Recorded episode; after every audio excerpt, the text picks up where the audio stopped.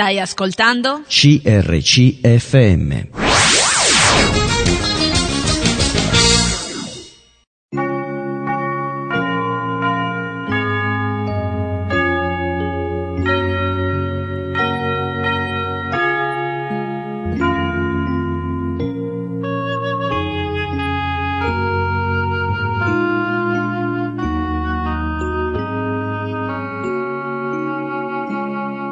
In ogni città, alla domenica, gruppi di credenti si riuniscono per lodare il Signore, condividere le proprie esperienze e ascoltare la sua parola, con espressioni diverse da luogo a luogo. Ogni domenica, alle ore 10, trasmettiamo uno di questi incontri e presentiamo la realtà evangelica che li dà vita. Ascolteremo ora il culto della Chiesa Cristiana Evangelica Azione Biblica, sita in via Emilio Brusa 50 a Torino. Torino è una città italiana di 910.000 abitanti, capoluogo della provincia di Torino e della regione Piemonte. Quarto comune italiano per popolazione dopo Roma, Milano e Napoli, è il terzo polo economico del paese dopo Roma e Milano e seguito da Napoli e Genova. Prima capitale d'Italia dal 1861 al 1865, è uno dei maggiori centri universitari, culturali, turistici e scientifici del paese il suo agglomerato urbano conta oltre 1.400.000 abitanti ed è costituito dalle due cinture urbane che si sviluppano intorno al territorio comunale, mentre l'area metropolitana diffusa oscilla tra il 1.705.000 abitanti e i 2 milioni, più del 3% della popolazione italiana. I più antichi insediamenti dell'area dell'attuale Torino risalgono al III secolo a.C. e si riferiscono a piccoli villaggi di tribù celto-liguri appartenenti al gruppo dei Salassi. Secondo alcune fonti, uno di questi insediamenti, forse Taurasia, avrebbe ostacolato la marcia di Annibale nel suo attacco a Roma attraverso le Alpi resistendogli per ben tre giorni. L'origine vera e propria della città può essere comunque fatta risalire al castrum costruito durante le guerre galliche di Giulio Cesare, nel 29 fu eretta a Colonia con il nome di Augusta Iulia Taurinorum, da cui deriverà poi il nome moderno. Nel 312 si svolse la battaglia di Torino tra le truppe di Costantino, uscito poi vincitore, e quelle di Massenzio per la successione alla carica di imperatore romano. Dopo la caduta dell'impero romano, Torino passò sotto il controllo degli Ostrogoti, dei Longobardi e dei Franchi di Carlo Magno nel 773.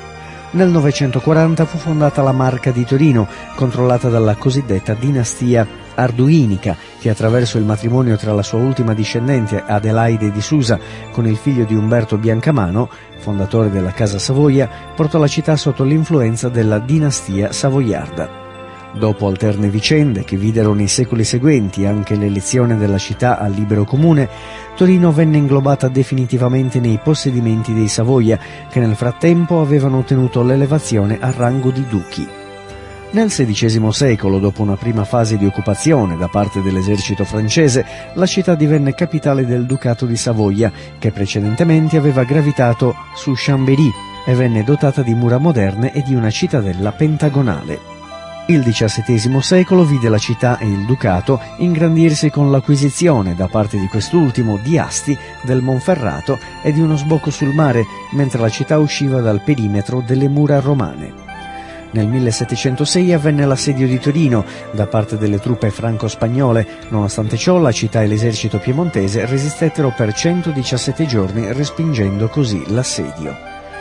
Nel 1713 i duchi di Savoia ottennero il titolo di re, prima di Sicilia e poi di Sardegna, e Torino divenne la capitale del regno. Il congresso di Vienna e la restaurazione diedero al Piemonte, Genova e tutta la Liguria, gettando anche se involontariamente le basi del processo che porterà in poco più di 50 anni all'unità d'Italia. Dal 1861 al 1865 Torino fu la prima capitale del nuovo Stato unitario per passare poi questo titolo a Firenze e dal 1870 a Roma. Nel 1943, durante la Seconda Guerra Mondiale, da Torino ebbe inizio un'ondata di scioperi nella grande industria che coinvolse quasi tutto il nord Italia e segnò la ripresa del movimento antifascista. Torino fu ripetutamente bombardata dagli alleati. Il primo attacco ebbe luogo l'11 giugno 1940 e gli ultimi nel 1945. La massima intensità fu raggiunta nel 1943. Il 25 aprile 1945 i partigiani entrarono a Torino ponendo fine alla occupazione nazifascista. Dopo il secondo dopoguerra Torino fu il simbolo della crescita economica dell'Italia, tanto che riuscì ad attirare migliaia di migranti dal sud dell'Italia per via delle richieste di manodopera negli stabilimenti automobilistici. Nel 1974 la città raggiunse 1.200.000 abitanti. Il numero di immigrati fu tanto consistente che l'allora sindaco Diego Novelli definì Torino la terza città meridionale d'Italia per popolazione dopo Napoli e Palermo. Nel febbraio del 2006 la città ha ospitato i ventesimi Giochi Olimpici invernali e il mese successivo i noni Giochi Paralimpici invernali.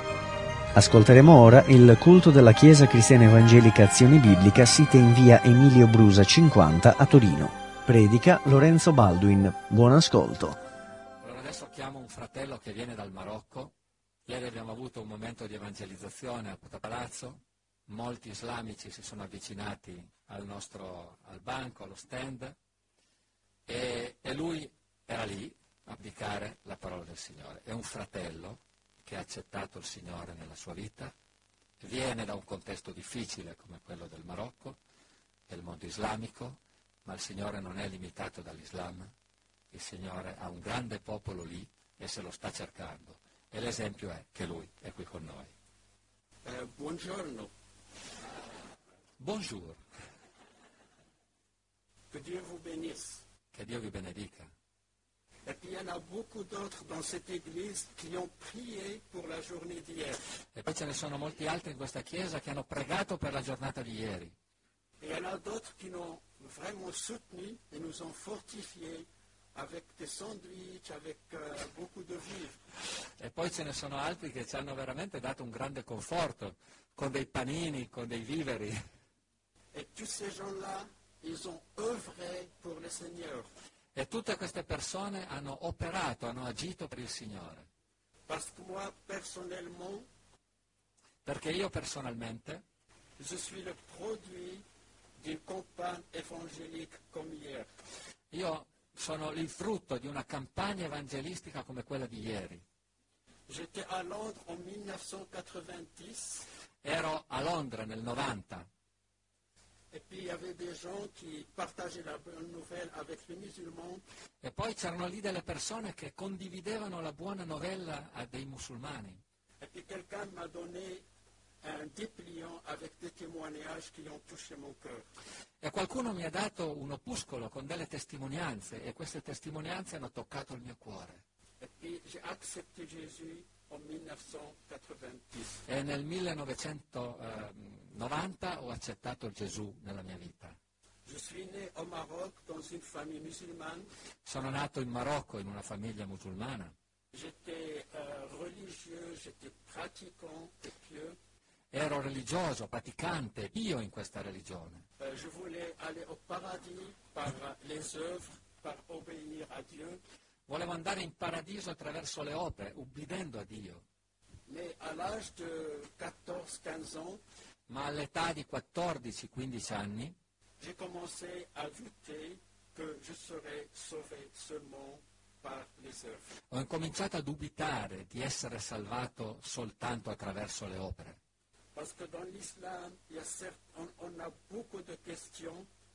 Perché nell'Islam ci sono molte domande, bon, mais on a très peu de réponses. ma abbiamo pochissime risposte.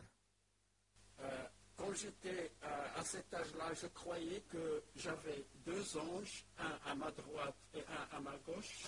A quell'età pensavo che ci fossero due angeli, alla mia destra e alla mia sinistra. L'un inscrit les bonnes œuvres, l'autre les mauvaises. Uno scriveva le buone opere e l'altro quelle cattive. Et puis je n'avais aucune assurance d'aller au paradis, E poi non avevo nessuna certezza di andare in paradiso,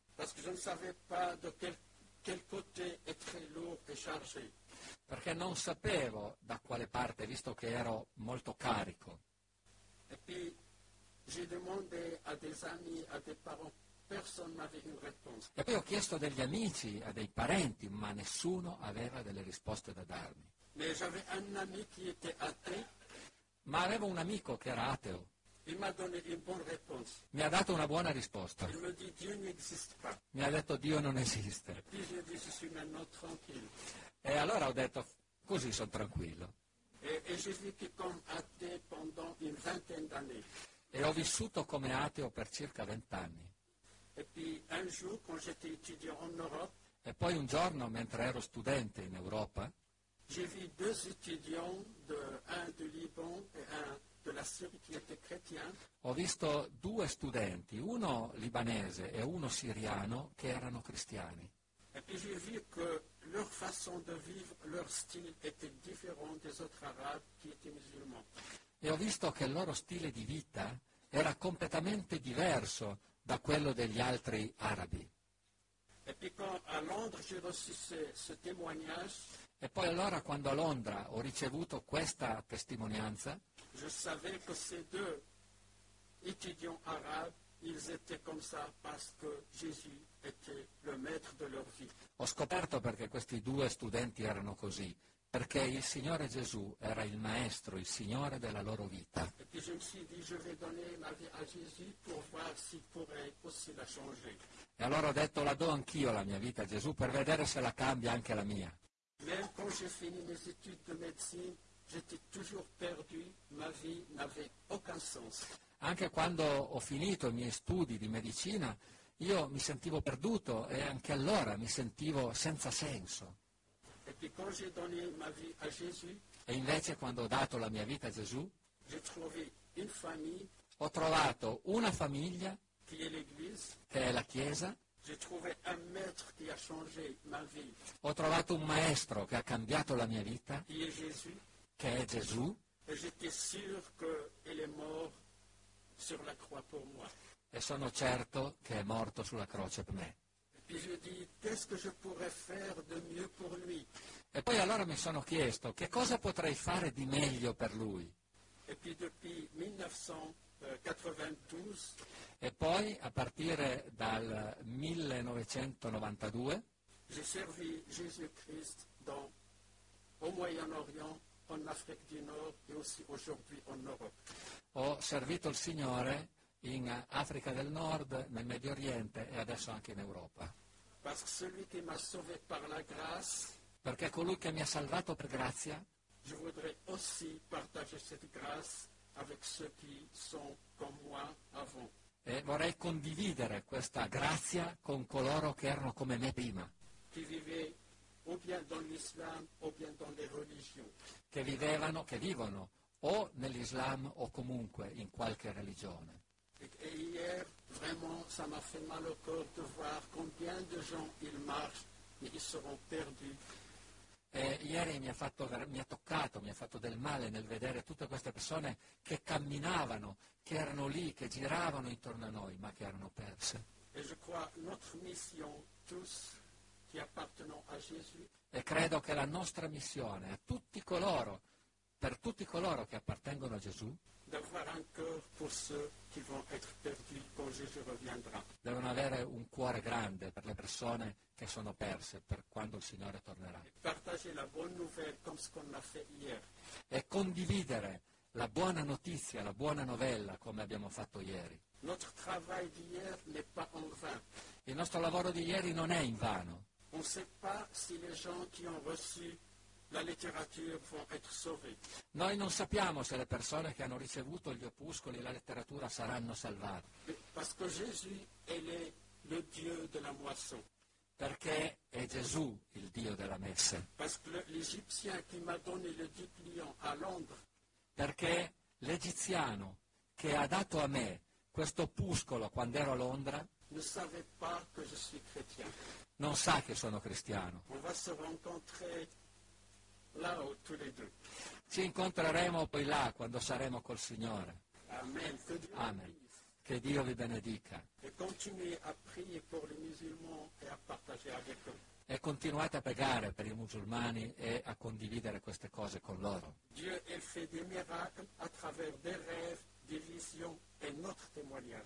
Il Signore fa dei miracoli nel mondo islamico, attraverso la nostra testimonianza, ma anche attraverso la visione, dei sogni che il Signore interviene. Amen. Amen.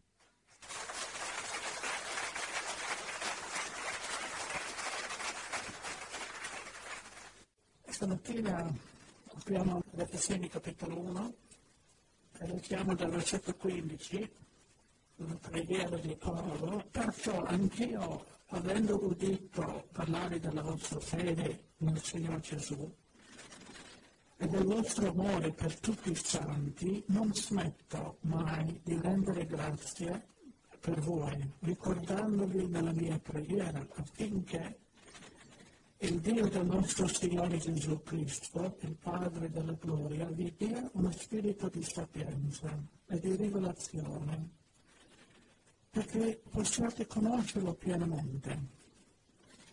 Egli illumini gli occhi del vostro, vostro cuore affinché sappiate a quale speranza vi ha chiamati, quale è la ricchezza della gloria della sua verità che vi riserva fra i santi e quale è verso di noi che crediamo l'immensità della sua potenza. Questa potente efficacia della sua forza egli ha mostrato in Cristo, quando l'ho risuscitato dai morti e lo fece sedere alla propria destra nel cielo al di sopra di ogni principato, autorità, potenza, signoria e ogni altro nome che si nomina non solo in questo mondo, ma anche quello futuro. Ogni cosa egli ha posto sotto i suoi piedi. Lo ha dato per capo supremo alla Chiesa, che è il corpo di lui, il compimento di colui che porta a compimento ogni cosa in tutti. Questo passo che abbiamo letto è un passo molto ricco, molto spesso, molto profondo. Paolo in questa epistola ci sta parlando di che cosa è la Chiesa, chi è la Chiesa, cosa fa la Chiesa. E in questa lettera Paolo scrive questa lettera da una prigione a Roma per una chiesa che è una chiesa modello. Se vogliamo studiare che cosa è la chiesa, studiamo l'epistola degli Efesini, che dice, che dice tutto. Però lui, quando pensa della chiesa, pensa molto diversamente di quello che pensiamo noi. E come ha detto Paolo scrive da una prigione a Roma per incoraggiare queste chiese che lui ha fondato sei o sette anni prima. E in questo passo che abbiamo letto è la prima volta che viene menzionato la parola chiesa. Versetto 22, Cristo è il capo supremo della Chiesa, Cristo è colui che riempie quando Paolo della Chiesa non pensa di un locale, non pensa neanche di un dinamico di culto, non pensa neanche dei programmi che una Chiesa può avere. Paolo pensa di un gruppo di persone che sono uniti in un modo mistico con Cristo, come capo della Chiesa, e noi siamo il suo corpo. Quando penso alla Chiesa, questo spinge Paolo a inginocchiarsi e a pregare. Perché lui prega? Perché lui prega? Che cos'è il punto? Cos'è eh, il punto centrale della sua, eh, della sua preghiera? Lui prega perché se la Chiesa, perché la Chiesa è più di solo un luogo di frequentare due o tre volte alla settimana. La Chiesa è molto di più di un luogo dove riceviamo incoraggiamento. La Chiesa è molto di più di un luogo dove riceviamo l'insegnamento morale. La Chiesa è molto di più dove incontriamo uh, i nostri amici. È questo, ma molto di più. E se è solo questo, stiamo perdendo la cosa più grande possibile. La Chiesa è il corpo di Cristo. Così Paolo, quando pensa uh, della Chiesa e prega per la Chiesa, lui sta pensando come possiamo conoscere Cristo meglio? E sempre ancora di più. E stamattina voglio condividere con voi solo due pensieri.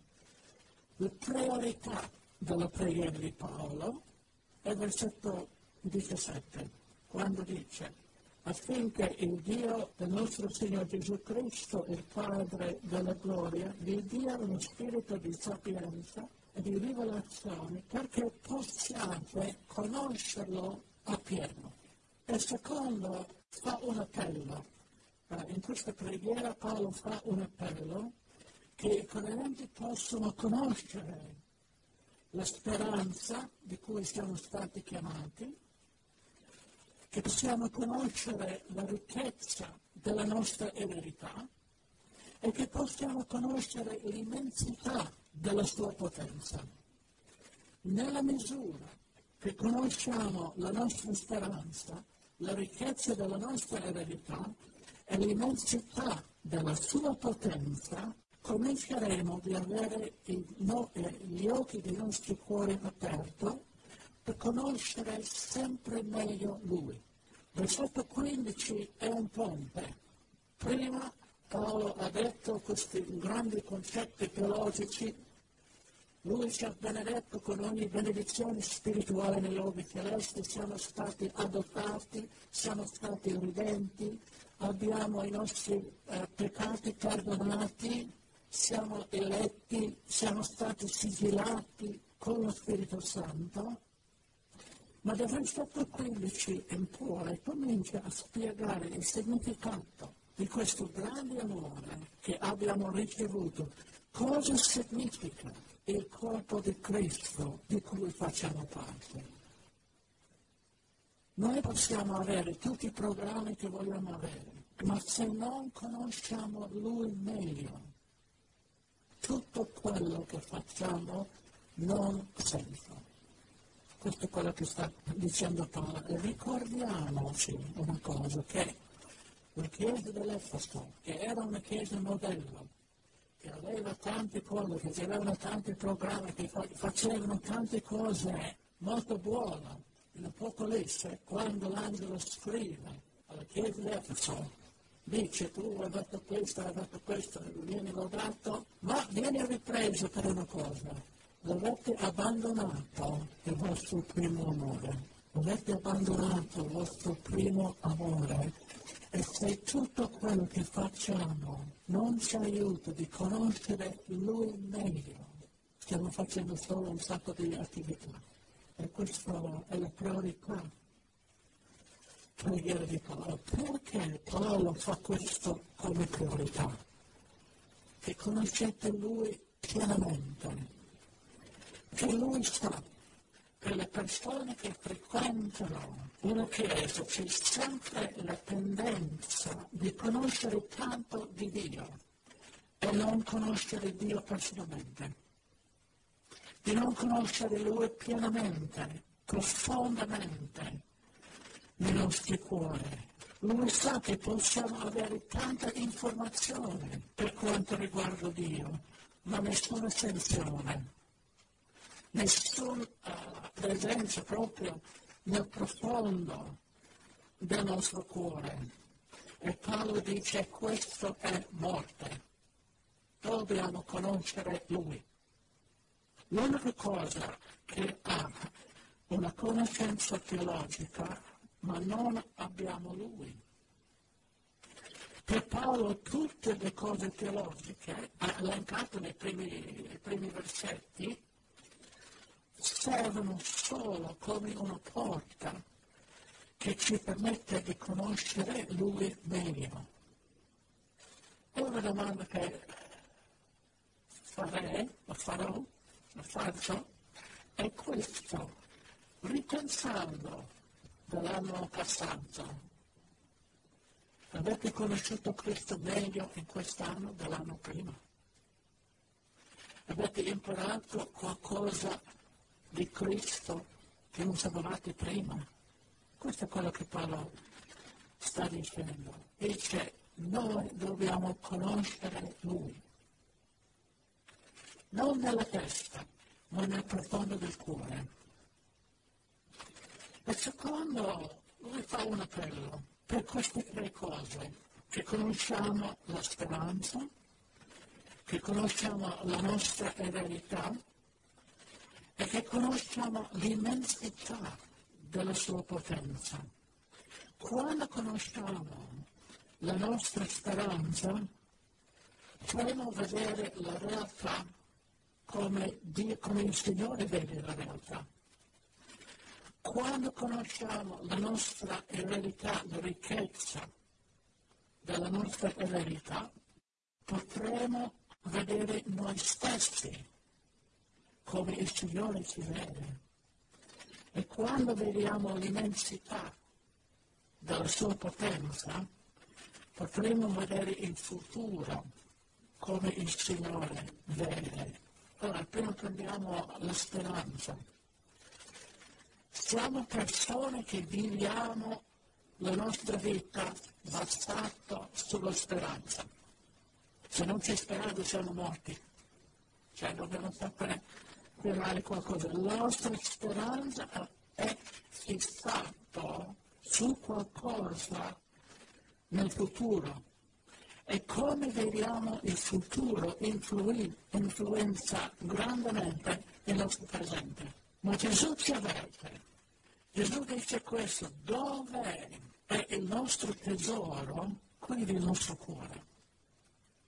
Dove è il nostro tesoro, qui il nostro, il nostro cuore.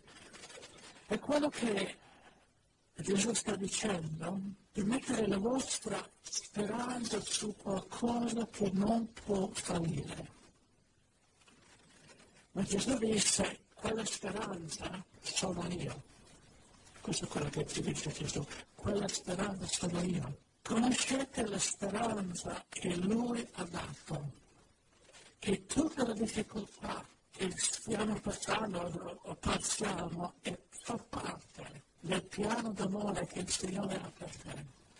Questo è importante. Noi adesso parlo come genitore, siamo genitori, noi abbiamo speranza per i nostri figli. Vogliamo che vengano sistemati, che hanno lavoro, che fanno famiglia, che fanno tante cose. Questo non è sbagliato. Dobbiamo avere speranza per i nostri figli.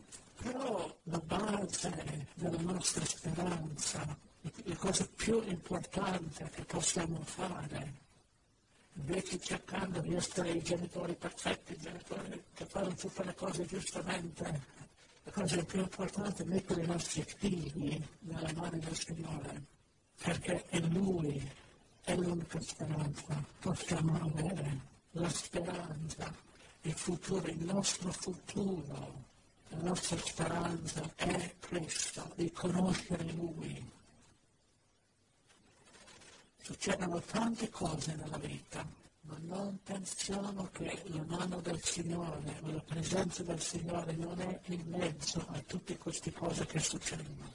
E dobbiamo mettere la nostra speranza esclusivamente su di Lui.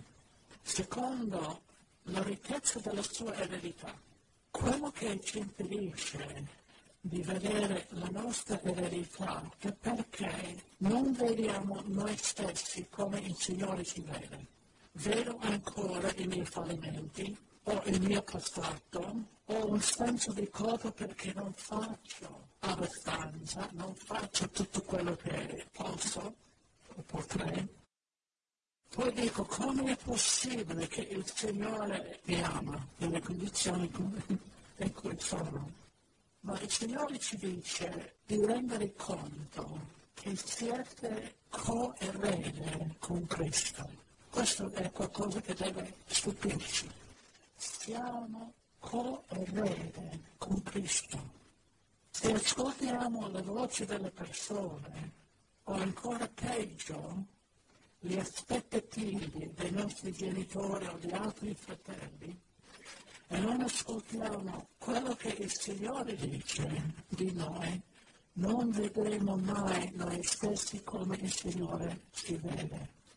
Perché la mia identità non viene secondo quello che gli altri dicono, o quello che gli altri dicono di noi, ma viene di quello che il Signore dice di noi. Se tu sei davvero un coerere con Cristo, che parteciperemo nella ricchezza del cielo, che sei nei suoi occhi stamattina santo, amato 100% stamattina come sarai mille anni da oggi, questo cambia tutto il modo in cui vediamo noi stessi. Nelle misure in cui vediamo questo, comincerai di avere gli occhi dei vostri cuori aperti per vedere Lui, per conoscere Lui, amato senza condizione, come il suo figlio. Non c'è condanna in Cristo.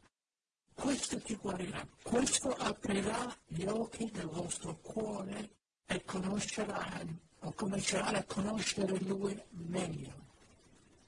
Questo è come Dio vi vede. Sono, siamo noi, la sua eredità. Non è che noi dobbiamo adesso facciamo i calcoli, quanto ricco sarò quando cercare di calcolare la mia eredità uh, nel cielo quando sarò con il Signore. Questo è stato molto furbo. Io ogni settimana una coppia che viene da noi per, per consulenza e ho inventato un piano, no? Che io diventerò adesso l'uomo più ricco di Torino perché ha detto a questo uomo, perché questo uomo viene e dice ma io sono imbecille, io sono schifo, io non faccio mai niente di, bu- di buono. Allora, facciamo una cosa. Ogni volta che tu dici, tu mi dici che tu sei imbecille, mi dammi 5 euro. L'abbiamo incontrato solo una volta da quello, so quanto sono succombe. Il Signore, forse il Signore ti dice, per questo il Signore è ricco. Non siamo così, siamo la sua eredità. Lui ha dato tutto e non è pronto di buttarti via perché hai sbagliato qualcosa, non ho fatto qualcosa. Se vogliamo vederci, se vogliamo avere gli occhi del nostro cuore aperto, dobbiamo vederci come Dio ci vede. E poi dobbiamo conoscere l'immensità della sua potenza. Gesù Paolo dice qua due cose per mostrare l'immensità della sua potenza. Dice che Dio lo ha risuscitato dai morti ha fatto sedere a sua destra al di sopra di ogni potestà, di ogni potenza, di ogni nome, non solo in questo mondo, ma quello di avviene. Lui ha potere assoluto su ogni potenza. Cosa vuol dire? Negli occhi di Dio siamo stati noi già risuscitati. Lui dice questo in capitolo 2, siamo seduti con Cristo nei luoghi celesti. La morte è una porta che ci porta in un mondo, uh, in un modo pienamente nella sua presenza. E lo vedremo come è. Tutti i giornali stanno parlando di Steve Jobs, perché adesso è morto, ha fatto tante cose, tante delle cose. Lui ha detto, quando ha scoperto che era malato di cancro, è andato a una certa università, ha dato un discorso ai universitari giovani, parlando, ha cominciato a parlare della morte. E dice che la morte è il destino di tutti noi. Lui ha detto che, che la morte è il modo di spazzare via il vecchio per fare spazio per il nuovo. Lui ha ragione che dire la morte eh, è qualcosa che toccherà tutti noi. Lui dice in questo discorso, dice anche quelli che vogliono andare in cielo non vogliono morire. Cioè, non è qualcosa che qualcuno pensa che affronta, ma è sbagliato completamente a dire che la morte semplicemente spazza via il vecchio per fare spazio. Ah no, io non voglio essere spazzato via. La morte è qualcosa, è rinnovare il vecchio. E Gesù ha potere sulla morte.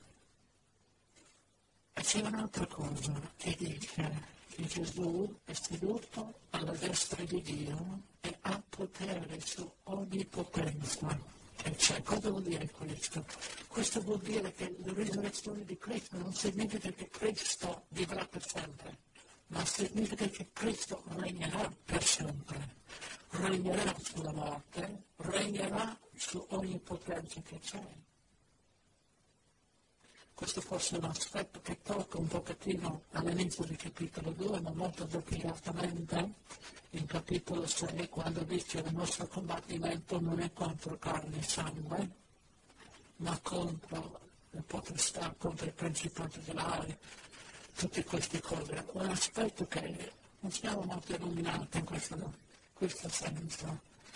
Tante delle difficoltà che abbiamo nei rapporti, tante delle difficoltà che troviamo nel mondo, non è semplicemente personalità. Ci sono anche le potenze di dietro. Questo è quello che sta dicendo Paolo, e Cristo è al di là, al di sopra di ogni potenza. E in Cristo abbiamo accesso per vincere la morte, in Cristo abbiamo accesso a essere seduto alle destre di Dio con Lui al di sopra ogni questo quando era a scuola biblica tanti anni fa, io ero piccolo, e la scuola biblica che frequentavo, la scuola biblica abbastanza impegnativa, non solo nel senso di studio, le classi cominciavano alle 8 di mattina, però anche nel senso era una scuola biblica che non occupava semplicemente dell'istruzione teologica della Bibbia, ma si occupava della vita spirituale degli studenti. E mi ricordo ogni mattina, prima classe alle 8 di mattina, a mezzomattina verso le 10, tutta la scuola veniva in chiesa, per, c'era sempre un culto, uno degli insegnanti, uno dei pastori della chiesa faceva un culto la mattina. E una mattina mi ricordo che eravamo tutti radunati per il culto e cominciavamo di, di cantare degli inni e io cominciavo a piangere. Non sapevo. Cominciavo a piangere durante tutto il culto.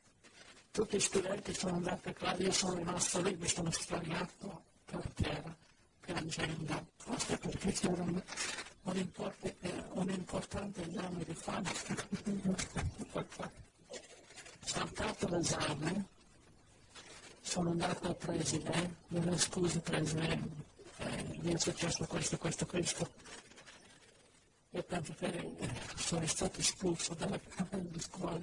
Lui invece mi ha detto, succedono queste cose, può capitare e in quel momento, quando sono stato toccato così profondamente nel, nostro, nel mio cuore, quello che stavamo cantando, quello che stavamo ascoltando, ho incrociato Cristo nel, non nella mia testa, ma nel profondo del mio cuore.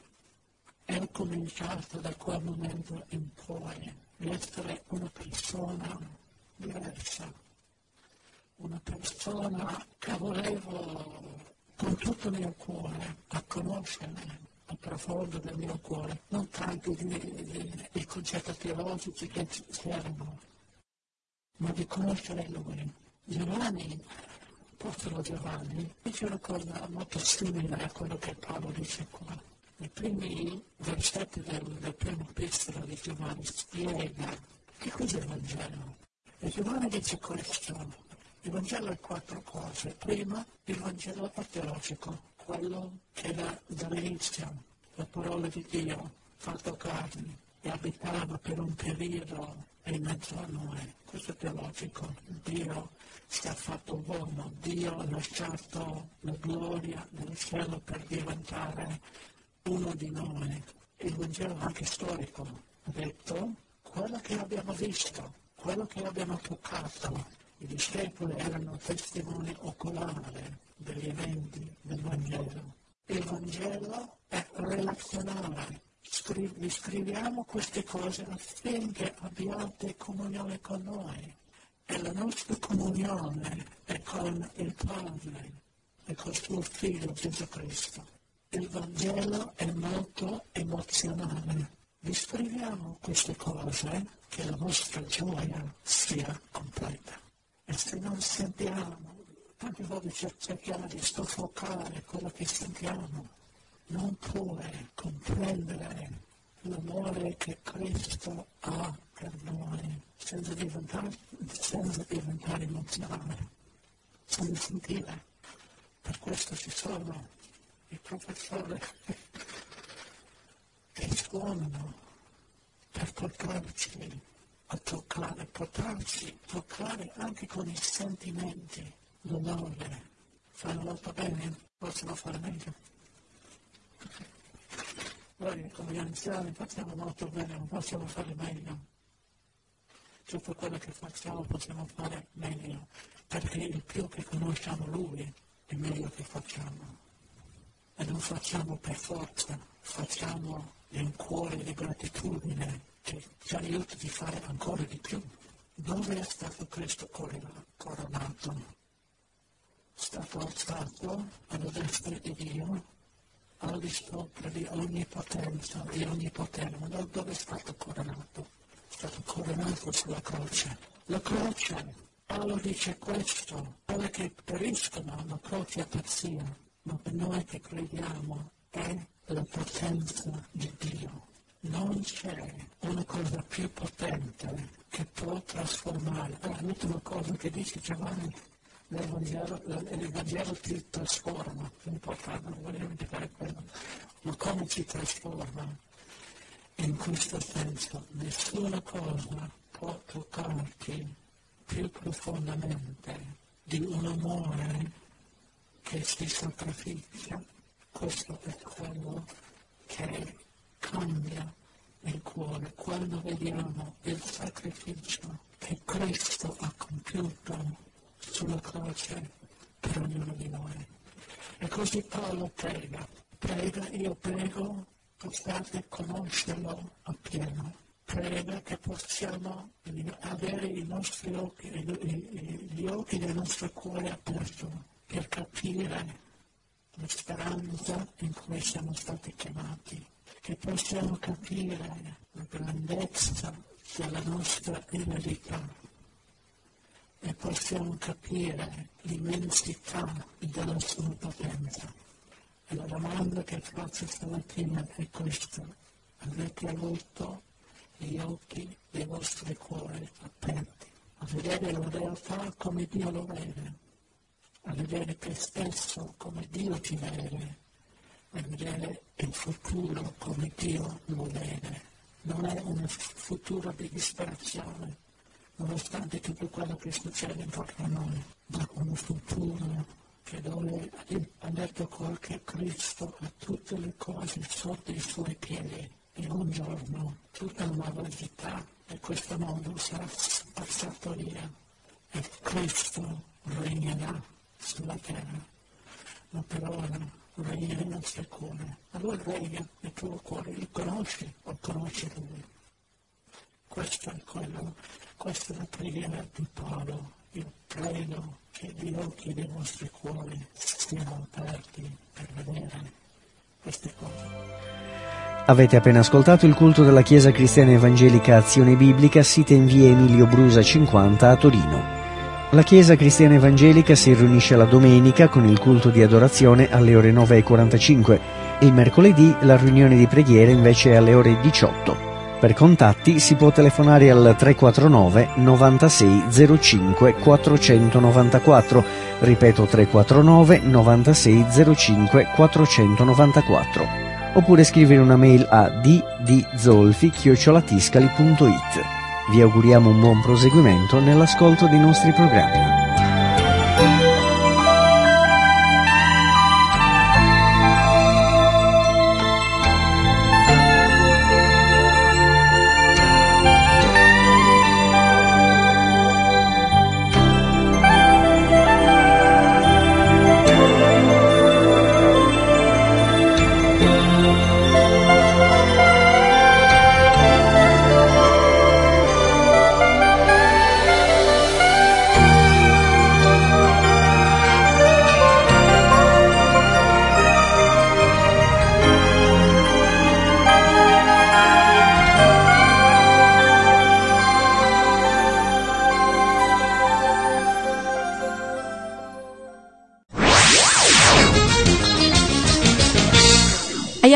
Ascoltato un programma prodotto da crc.fm.